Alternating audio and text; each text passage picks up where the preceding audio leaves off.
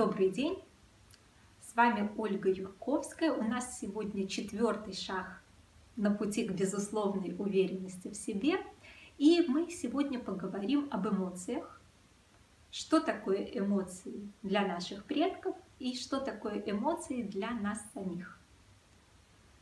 Когда-то давно, в древние-древние времена, эмоция была для нас и сейчас является для любых животных способом выжить. Если мы испытывали страх, значит мы замечали опасность и могли убежать от этой опасности. Если мы начинали кушать какую-то испорченную ягоду или что-то, мы чувствовали отвращение и могли выплюнуть и не отравиться ядом. Если мы чувствовали агрессию, гнев, то мы могли напасть на того, кто нарушил наши границы, и, в общем-то, победить его, скушать. То есть эмоции были очень важны для нашего выживания.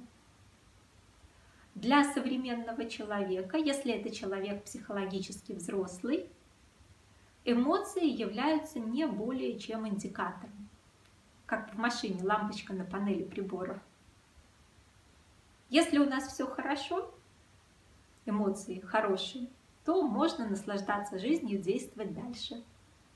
Если же с нами что-то не то, мы испытываем негативные эмоции и можем себе сказать, что что-то не так, это надо исправить.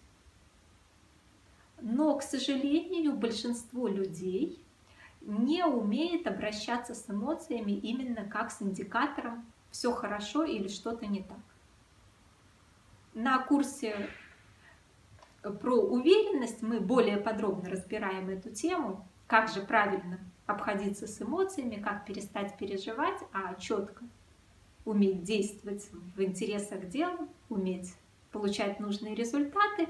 Но пока что я предлагаю вам разобрать три эмоции, которые точно не нужны взрослому человеку. Первая эмоция – это стыд.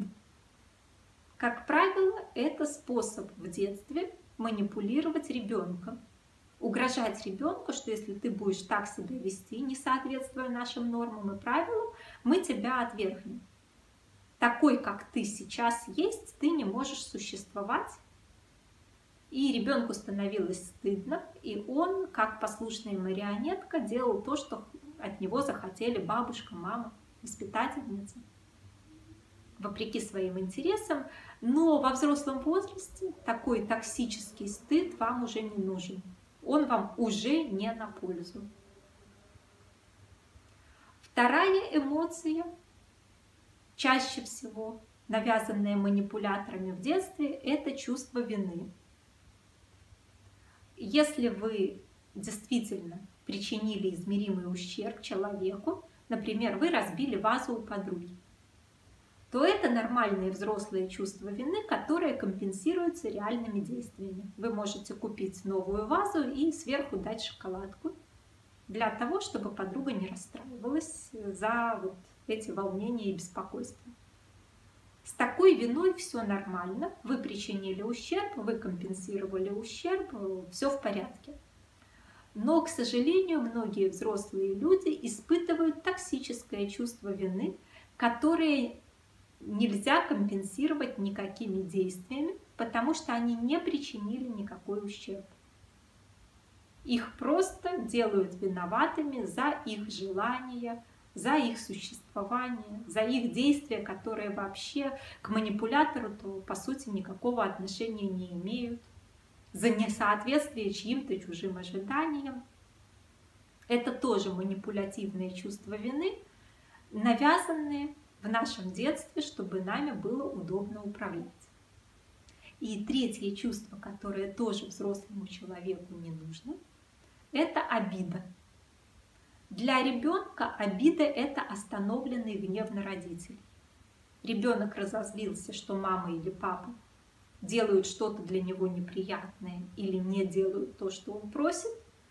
Но если в семье было запрещено выражать гнев, выражать ярость, выражать агрессию – ребенок останавливает и получает вторичное чувство обиды как остановленную агрессию. Для ребенка нормально обижаться на родителей.